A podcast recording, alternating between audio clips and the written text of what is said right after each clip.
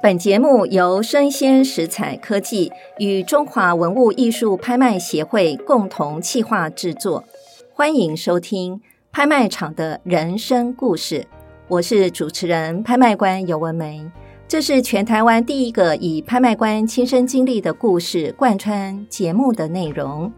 落锤的那一刻，成交的不仅是拍品，也是他们的故事。你知道，在拍卖台上，英姿飒爽的拍卖官在上台前要做哪些准备工作吗？拍卖官通常在拍卖会的后台会做什么事情？你好奇吗？今天节目呢，我们就来谈一谈哦，拍卖官的台前与幕后应该做什么样的准备工作。那我们今天呢，仍然非常的荣幸啊，我们还是继续邀请到我们在两岸三地哦，呃，还有呢，在日本哦，国际的非常优秀的拍卖师啊，张选荣。那选荣呢，今天呢，跟我一起呢，来跟各位听众分享一下哦，这一次呢，啊、我们要谈的主题啊。啊，不仅仅是拍卖官站上台前的那一刻，而是你要站上台前的那一刻，其实对于一个拍卖官来讲，前面要做很多的准备工作，对不对？是的。雪荣跟各位听众朋友再问候一下好吗？嗨，呃，各位听众朋友，大家好，我是张雪荣。嗯哼，那雪荣呢，他不仅仅是日语非常的流畅哈，可以用双语来主持拍卖会。同时呢，他跟我一样啊，也是拥有中国的拍卖师的执照啊。那目前呢，在台湾真的是炙手可热的拍卖师啊。当然呢，大家没有办法在我们的声音里面呢。呃，看到选荣，但是我可以描述一下哦。这个选荣呢，我觉得他就像是一个古代的书生文人，你知道吗？走到现在的社会啊，他还是保有温文儒雅，然后呢，非常有底蕴的那一位拍卖官啊。那成为一个拍卖官，我们要准备之前，其实我前几集就有讲过哦，你要准备专业的一些知识嘛，哈，包括了。呃，譬如像文化历史知识啦，或者是法律啊、心理学啊，或者是对于当前市场的一些知识啊等等啊。那雪荣，您在准备拍品之前呢，你会做什么样的专业知识的充实呢？你自己？嗯，呃，因为我本身呢，就是进到这个拍卖行。我是从日本起家的嘛，当时我就是对唐宋古瓷特别的着迷。嗯、那刚好我遇到的拍卖公司老板呢，他也是在日本拥有四十年经验的古董商福村先生，嗯，呃，还有柴田先生。于是我就跟他们学习鉴定古瓷的眼力以及知识。呃，因为我是对古瓷的喜爱跟热情，所以我愿意花更多的时间去不断的吸收对古瓷古董的知识。那拍卖官呢，也曾经过去是我的梦想。嗯，等到实现了之后，到现在拍了十年了。嗯，我还是对着它抱有非常大的热忱跟喜爱。嗯，所以我每次在主持拍卖会之前呢，我都会尽量的准备所要主持的拍品的相关知识。例如说，拍卖图录拿来以后，嗯，我会熟念每一件的拍品。嗯，然后呢，我会把每一个拍品的介绍文字介绍，我都会熟读。嗯。嗯那我觉得我更有兴趣的拍品呢，我会在网络上继续搜寻它的相关的资讯。嗯哼，呃，基本上我觉得拍品的专业知识，它其实不是短时间去学习而来，必须要有长时间的积累。嗯，然后是一辈子的学习，学无止境。嗯。OK，其实说实在，我也有一样的感觉哦。我拿到了拍卖图录。的时候，我第一个也是会去看他们文字有没有我不会念的。我还记得，我不晓得选荣是不是有一样的经验。我那时候在考试的时候，在这个培训的后阶段呢，他们就会有一些小小的测试。对，然后这个小测试呢，是每个人抽题目，你知道吗？啊，然后抽这个题目呢，其实譬如像说，哦，你抽到现在呢要主持。艺术品拍卖会，然后要主持的拍品是什么什么，他就故意选一个那个字，一般你查字典、异体字典，你才会才会念得出来的字，你平常就是不会正确的发音啊。他就常常会考你这个，所以它其实就是要提醒我们哦，拍卖官，尤其是艺术品拍卖官，对不对哈？尤其您对文物这么熟悉的，呃，有很多文物它的文字专有名词，专有名词，对，都必须要先去查询的，对不对？对，嗯，尤其是像青铜器。哎，对对对，它更多的一些现在已经不会用到的字，例如什么乙呀，对，什么绝啊，对对对，鼎啊，哇，是。一大堆，可能现在的人看了都不知道怎么念的那种专有名词。对，所以我那时候其实也是，就是拿到拍卖图录，我就会先看这个部分，然后再去翻我自己要准备要主持的，好是哪几个。哪几个拍品的品相啊？那雪荣，我想你你也主持时间也这么长了啊，您主持过哪一些拍品的品相呢？除了你刚刚有提到的，譬如像呃高古瓷啊等等，还有其他的拍品，你什么样的品相你特别的印象深刻，或是有特别特殊的拍品吗？特殊的拍品，嗯，呃，基本上我们拥有中国国家拍卖官的执照的，其实在大陆它是可以主持。呃，非常广的，是它有什么机动车，对，有土地，有法院拍卖，是是不是？还有什么冠名权拍卖啊什么的？其实文物艺术品只是所有拍卖种类里面的一小部分而已。是呃，在台湾呢，其实拍卖就不是那么普遍。嗯，那我觉得从我以前过去到现在。主要还是都以文物艺术品为主呢，嗯、就像瓷器、书画、嗯、当代艺术，嗯、或者是翡翠啊、酒类，嗯、这些都是。呃，我比较常拍的东西。嗯哼，那你拿到图录，你会充实一下相关的知识，然后你也会去做研究。那除此之外呢，我们知道就是在一般拍卖会之前，很多拍卖公司都会办预展啊。是的。那其实预展也是让呃呃买家呢能够看到拍品的现况啊。那这个预展，雪荣，您对于去参观预展的买家，你有什么建议啊？你个人在这个看预展的时候，你有什么样的经验吗？呃，我个人是一定会去现场看预展。对啊，因为我觉得，毕竟你只是看图录，不能感受到一个东西的真实的、真实的呈现。毕竟图录上的照片只是一个二 D 嘛。嗯。所以我一定会亲自到。拍卖公司的预展去上手，或者是近距离的看每一件东西。嗯哼。当然，我所要主持的部分，我会更加的去呃认真的看。但是基本上我会全部的去浏览，浏览所有的拍品。嗯。因为你近距离看每件东西，其实你会有不同的发现跟不同的直观的感受。嗯。你也可以呃去接收到，哎，每一件拍品它想传达的讯息跟美感。这也是呃审美的提升，或者是对文物艺术品的眼光的培养。嗯，那其实拍卖公司呢，它对拍品的真伪或品质呢，也有不承担瑕疵担保的责任。是是。所以像我喜欢唐宋古瓷嘛，我就会去每个拍场去上手我的专业的部分，就是唐宋古瓷。我会看这个东西是否是我所认知的那个那样的东西。你讲的好保守。对对。然后呢，当你看完之后，拍卖你就知道哦，大概重点要放哪里，对，有什么结果。对，对，其实像我以前的拍卖公司，呃，拍卖公司它不会征集到全部都是真的东西，嗯，对，所以好的东西呢，其实你在台上拍你就知道哦，它会有不错的价格。是，那不好的东西，基本上台下的行家他们也知道，他们就不太会去抢。嗯，所以其实对我们拍卖官来说。其实也是一个眼力的增长，嗯，知识的增加。如果买家想要去参观拍卖预展呢，呃，我觉得有几项事项，我是觉得可以给买家一些建议。嗯哼，例如说，你想要欣赏那个书画的部分，嗯哼，我觉得。尽量都不要用手呢去触碰展品，嗯，因为有些古代的书画呢，毕竟保存年代比较久远嘛，是。它的纸张比较脆弱，而我们的手会有手汗，嗯，当你一摸它的时候，可能就会造成纸张的脆弱或者是损坏。是，那在上手瓷器的部分呢，呃，我们尽量会把手上的手表啊、嗯、戒指或者是手链、金属的东西。脱掉，嗯，嗯，因为这也是要避免我们手上的贵重金属跟瓷器来相碰，有些瓷器也是很脆弱的，你可能一碰，哇，它可能就裂掉了，嗯，拍卖官买单，呃，对对对对，或者是买家买单，那就是，对对对，真的会有很多的纠纷。那在青铜器的部分，呃，我们是建议说，如果你要上手青铜器呢，预展的买家你可以先戴手套，对。对，因为经过两三千年的青铜器呢，它都会产生一种呃铜锈，铜锈对，对，但是铜锈呢，其实对青铜器来讲是有一种。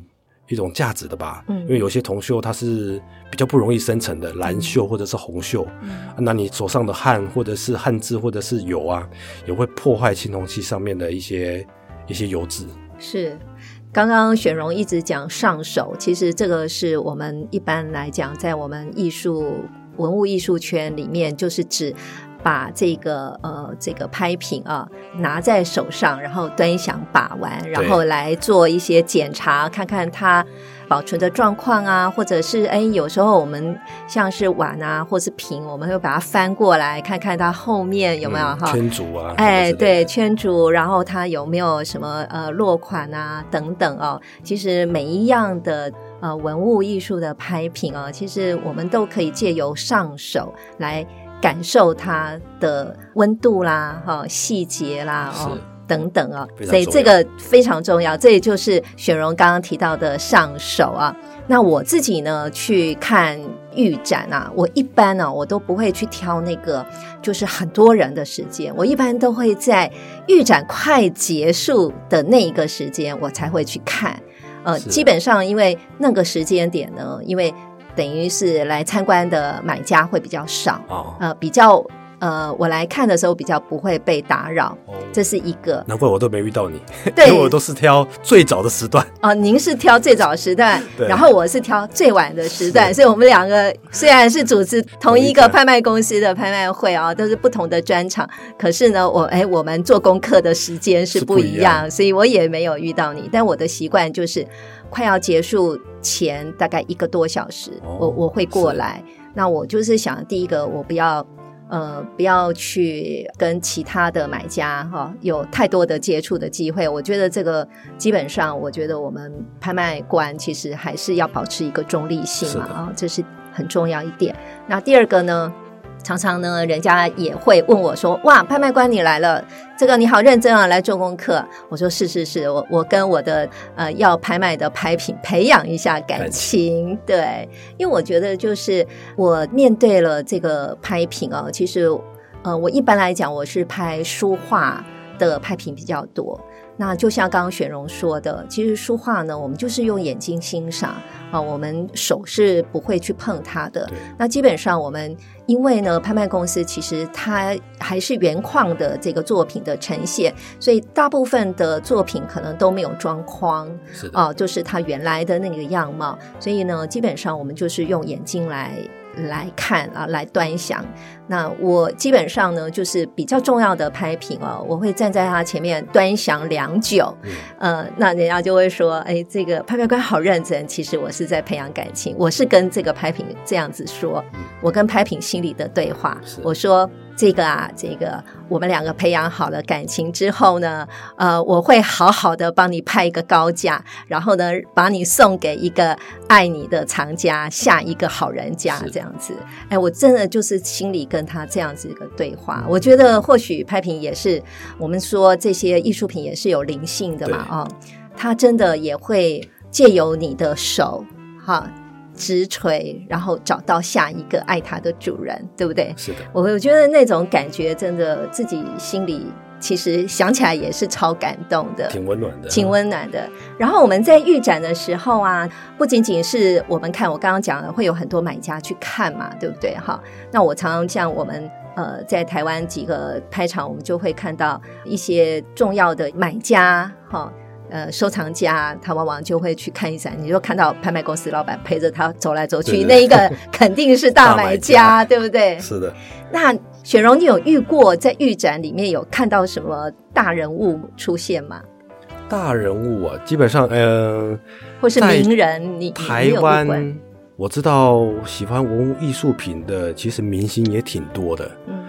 比如说张信哲啊，嗯、或者是周董啊，其实他们都有在收藏。哦、是是。那本身因为我喜欢唐宋古词嘛，宋词之类的，嗯、呃，也是因为宋词呢，我跟土司男之吻的那个明星偶像明星李威先生，李威哇也是帅哥哎，对，所以他也如果说拍卖公司呢有预展那个宋词的部分呢，他也会去看，然后我们就会有时候会一起去看，嗯，互相交流啊讨论。那以前我曾经在日本拍过酒井法子那个公司的时候，是可能因为酒井法子的名气吧，然后后来日本许多的艺人也都会来我们这个公司，嗯，参观预展。是有一次我去看预展的时候，我就发现，哎，今天怎么那么大阵仗？好像有好几个保镖在那边不让人家靠近。是，就我近距离一看，哇，居然是大名鼎鼎的阿布宽！哇，又是一个大帅哥。是啊，所以我就赶快在对面偷偷给他拍照。其实他他也是不让人家拍照的。哦，是对，像那种日本明星，他们都是非常保护那种隐私权。嗯，对，所以虽然没有跟他。正式的合照，但是我在对面偷偷的给他拍照，就是也当做是给自己的一个纪念，真的很有趣哦。其实看预展真的特别推荐，就是如果说您呃对参加这一场拍卖会有兴趣的话，哈，不管您要不要竞价哦，但是看预展真的也是蛮重要的哦。是的，呃，像我自己的话，我都会想哦。呃，有一些拍品呢，可能在拍卖会之后，它可能就是被人家收藏了，说不定就再也不会拿出来展示了。可能在某个收藏家的家里，哈，或者是在他的宝库里面，可能你永远都不会再见到。所以我每一次看到那种非常重要的拍品，真的我都会想说，哇，这个。除了除了就是要仔细看它之外，我自己呢也会习惯，就是我特别觉得这个拍品可能不见得我会再见到它的，我都会。跟他拍个照片，嗯，对，我也是对于我自己的一个欣赏他的一个纪念啊，我也会这样子准备，有点像是那种一期一会的感觉。哎，真的耶，真的是这样子耶，对呀、啊。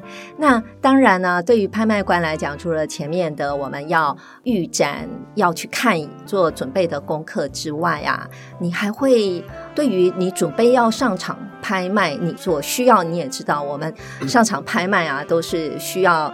什么还要去顾虑到说我们的拍卖台啊啊，什么麦克风啊，什么这些摆设啦，怎么样？你会特别注意什么哪一个细节吗？呃，会的，会的。呃，当然，拍卖锤呢，很多拍卖公司他都会替你准备，但是我个人就是会随身携带我自己习惯的拍卖锤。那我本身会比较在意的是，就像文梅姐所说的麦克风的部分。嗯、以前曾经拍卖公司给我用过那种夹带式的麦克风，嗯，但是我发现那种收音呢，并不是特别好，是讲话特别的费力，嗯。那在一场拍卖下来之后，其实我到后来是有点声嘶力竭，嗯，就让我觉得特别的累，所以我一直坚持跟拍卖公司说，我必须要用挂耳式的挂耳挂耳式的麦克风，因为它收音比较好，对。所以你必须要，因为拍卖官是一个。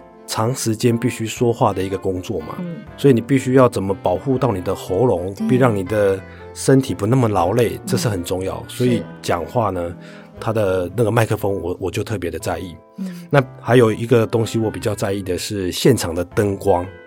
有些拍卖公司它的灯光可能只想要让照明变得好看，嗯，但是你在台上。拍卖的时候，你会发现那个灯光特别的刺眼。嗯嗯，当它刺眼，这次刺入到你的眼睛，其实你会对全场拍卖主持的时候呢，会有呃一个反光的效果啊，嗯、所以你有时候会看不清楚那个买家的竞价，嗯、或者是看不清楚号牌。是这个，其实也是对拍卖官的主持人会有造成一个。呃，节奏上的阻碍是，其实这个东西我会也特别在意。嗯，对，像我的话呢，女生我们比较。要求的可能更多了啊！我每次呢去呃看预展的时候呢，我会顺便呢再去看一下，说，哎，我会问一下工作人员说，那明天呢我们的拍卖台啊，哦，后面的背景啊会是什么颜色哦？是的，尤其我们女生呢，可能会有很多不同颜色的衣服嘛，那我们就会看，哎，后面的背景是什么颜色，然后我们就会去搭配啊自己的衣服颜色，也要让它跳出来。譬如像有很多背。背景为了很喜气，他可能会用红色，尤其在中国大陆有很多背景都是红色。如果说你没有事先了解的话，你又穿了一件红色的衣服哦，你就整个融在里面了，看不见了，对不对？哈，是的。男生对于服装你有要求吗？你自己？男生对于服装，呃，我比较没要求，哎，我可能就是一般。黑色的，然后带点白条纹的服装，但是领带我也会像文梅姐这样，我会看公司的背景大概什么颜色去搭配它不同的领带。嗯，不可能是后面是。红的我也带个红的领带，我觉得嗯，这样也有点奇怪。反正我会选择跟背景有所搭配，然后又不违和的领带，是是是，这也是我会在意的东西。对，嗯、然后呢，我还会在意一件事情，就是那个拍卖台的高度哦，因为对于拍卖官来讲。拍卖台的高度哦，最好是在拍卖官的大概肚子左右哈。对，等于说你肚子以上呢，你可以在拍卖台上面，大家可以看得到。那这样的拍卖官的那个威严感比较足哈。是的。那我不晓得雪柔，你对于拍卖台有没有什么特别的要求呢？拍卖台，嗯，呃，我也是觉得基本上要在我的。大概肚脐这个左右的部分的高度，对。如果真的拍卖台太高，我也是会请人帮我变个那个踏板。对。以前我去大陆曾经主持过一场拍卖会，然后那个女拍卖官呢，她东北人，个子特别高，嗯、比我还高。天哪！所以她不需要那个。不需要脚踏垫，需要那个脚踏垫，它它的高度是刚好的。对，反正我需要脚踏垫，我就觉得特特别糗，因为我比较矮。不会不会，这个我们雪蓉其实身材比例是非常好的。没有没有。对，我有一次啊，我特别紧张，怎么说呢？我就是忘记去看那个拍卖台，你知道吗？哈，是，就已经快要上场了，因为我前面有，就是前面呢，呃，时间比较紧张一点。就我一到那个拍卖台，结果那个。呃，拍卖公司他准备的拍卖台是讲台，嗯、你知道讲台是斜面的，对，就是讲台斜面的，哇，那个这个对我们来讲真的是完全不能用。你也知道，因为我们有拍官手册嘛，对，有时候要翻页啊，然后在上面呢，你可能还要放那个拍卖锤的锤板啊，对不对？对它如果是那种演讲台的话，它是呃桌面是斜的，你就没有办法使用，资料会滑下来。对，就是资料也会滑下来，然后这个。拍卖的垂板也没有办法放，然后就是有一次也是有点糗，我已经快要上场了，我才去看那个桌子，完蛋了，那个桌子是斜的，怎么办呢？我就赶快跟他的工作人员讲，我说无论如何，你要把我那个那个台子变成是平的。呃，结果他们还是做到了，哎、我都超紧张的，因为他们就后来就去硬是把那个斜的部分把它拆掉。对，然后它就变成平的，平的对，但是超紧张的，真的，我所以还是要先去把所有的细节全部统统看好，都要看好。对，拍卖台、麦克风、灯光，我觉得这个都很重要。嗯，那另外的话呢，其实还有一个呢，我们知道啊，呃，拍卖的一场的时间其实都蛮长的，对不对？哈，是的。那个雪蓉，你拍过最长的是多久的时间？最长的，嗯、呃，几个小时。如果说以一次拍，对，拍完休息的那种时间来看，我最长拍过大概四个半小时到五个小时，就是我拍过最长的，就是不休息、不休息的记录。但我知道你有很多是整场都是你，可能它分成不同的专场，然后你中间可能会有一点小休息。对，对对，那我拍过像车轮战的那一种，哦，车轮战在横滨国际拍卖，它有一次。就是不知道几周年，突然来了四千件拍品，四千件，一天拍一千件，天哪！那我们有四个拍卖官在轮流，虽然哎、嗯，四个拍卖官感觉一天就大概两百五十件嘛，四个就一千件，是。但是我们是从早上九点拍到晚上十二点，凌晨一点这样拍，天哪！连续四天，是。那个是我拍过最最累的，因为你就是你拍完，例如说五十件下来休息，你必须在等待，可是等等待的会场的过程。其实你也是那种声音啊、疲劳的轰炸，对，那你也没有休息室，然后等到你上去，你又要开始专注，然后拍完又下去。重点是他从早上九点到晚上十二点拍完，你才回去酒店休息，嗯、四天连续下来，嗯、哇，那个整个我很像瘦了好几公斤。天哪，我也有听过哎，就是我不晓得，我那个时候我们在受训的时候，我就有听前辈说，他说，哎，在中国有时候。呃，一场拍卖会可能就是一次，就像你讲的，就是一千多件或者怎样。但是他那时候拍卖官可能是只有一个人或两个人。哦、那个拍卖官，因为你也知道，拍卖官中间又不能去上厕所，上厕所，对不对？所以就是有人说，有的人是包着尿布上场的。我不晓得你有没有这样听说？这个是有点比较 夸张，虽然有点夸张 哈，但是真的就是要表现让人家知道说，其实拍卖官真的啊，虽然在台上是英姿飒爽，可是这个体力真的是蛮重要的哈。是的。那雪蓉，你在准备的过程当中哈，你怎么样去培养你的这个体力呢？呃，真的，的确是。当我当了拍卖官之后，我才真的觉得拍卖官是一个体力活。哎，跟我想的一样。在还没当拍卖官之前，我总觉得，哎呀，他们就是帅气的，嗯、然后英姿潇洒，就是这么的令人称羡的一个工作。嗯、等到当你上场之后，你发现你在主持的过程，你的声音是必须要不断的在说话，嗯，你的精神是必须要全场集中，嗯，而且从拍第一件开始，你就一直集中到最后一件，是，包括你要必须一直站着，嗯、站着好几个小时，对，所以体力上是真的负担很重。每次我拍完之后，其实我都像一个泄了气的皮球，嗯、不管是身体或心灵。嗯，还好我以前过去就是蛮喜欢运动的嘛，从高中喜欢打篮球、游泳，大学又是球队，后来又是教育班长。嗯，其实我的身体其实一直保持状态都特别好。嗯，但是现在近几年拍卖，我发现。果然体力大不如前，嗯，所以我开始也会去加强做体能这一方面，我会去跑步啊，嗯、或者是去健身房锻炼啊，嗯、这一点我已经开始意识到了。是啊，其实我那时候啊也是，呃，上台主持拍卖会哦，我才发现哇，当拍卖官真的超辛苦的，而且真的体力要很好。我曾经最长的一次，你知道吗？八个小时没休息，我自己都觉得我自己是疯了。哦，这个有一个前辈疯了吧？竟然这样子虐待拍卖官，对不对？对，所以呢，最后呢，我就要来来请教我们选荣了。这个历经大大小小征战各种的拍卖会哦，你可不可以总结一下哦？就是成为一个拍卖官哦，你觉得拍卖官应该要有什么样的特质呢？你可不可以跟我们分享一下你的想法？好的，呃，我觉得拍卖官。哎，可以分为两个部分。如果先从外在的部分来说呢，我觉得不管男的拍卖官或者女的拍卖官呢，他的第一，他的外表呢是要让大家感受到他是整齐、清洁、端庄的，可以让人家感觉到他是舒服的，而不是让人家觉得讨厌的。所以我觉得拍卖官的外部形象呢，在仪态仪容方面呢，有一定的比例是重要的。那第二，就我觉得声音方面。声音方面，其实也是我觉得，当然悦耳的声音呢、越能引起买家的。他坐在场上听久了一个声音，他也会觉得累嘛。所以刺耳的声音，其实买家有时候是不愿意听的，他会离场。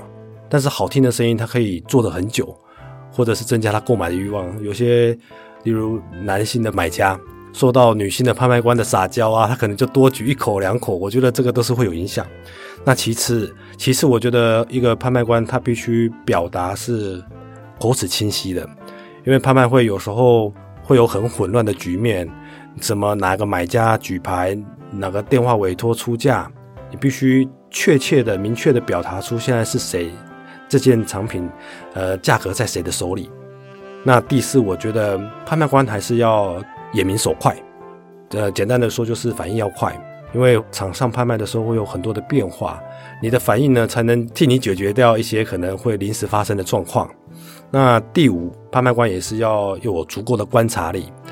呃，像我在场上拍过很多那个场下竞买人，他不真正的跟你举牌，他是跟你使眼色，嗯哼，就是跟你眨个眼啊，是是摸个鼻子啊，对对对，或者是举个一只手指头，代表他要出价。对，所以你必须要去掌握全场，观察力也是需要的。那第二部分，我觉得是从内部涵养的部分。我觉得一个拍卖官需要有不断学习的一个精神，因为毕竟拍品呢，它的种类是非常的繁多，我们是学习不完的。所以拍卖官呢是要不怕学习，透过不断的努力补充新的知识，才能当一个称职的拍卖官。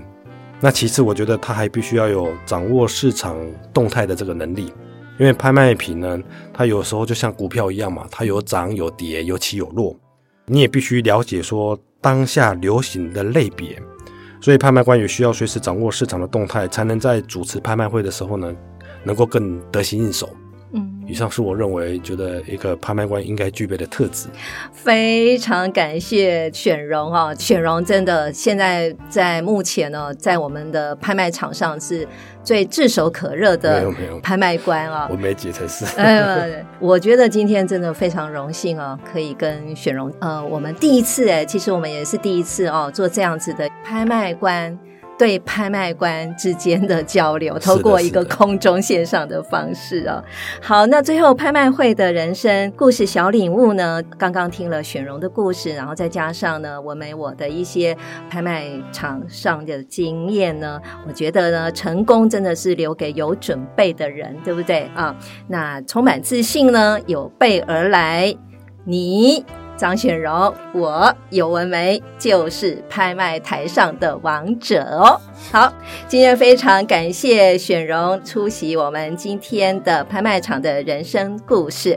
落锤的那一刻，成交的不仅是拍品，也是他们的故事。我是主持人、拍卖官尤文梅，邀请您继续锁定我的 Podcast 节目《拍卖场的人生故事》。感谢您的收听，期待下一次与您空中相遇，拜拜，拜拜。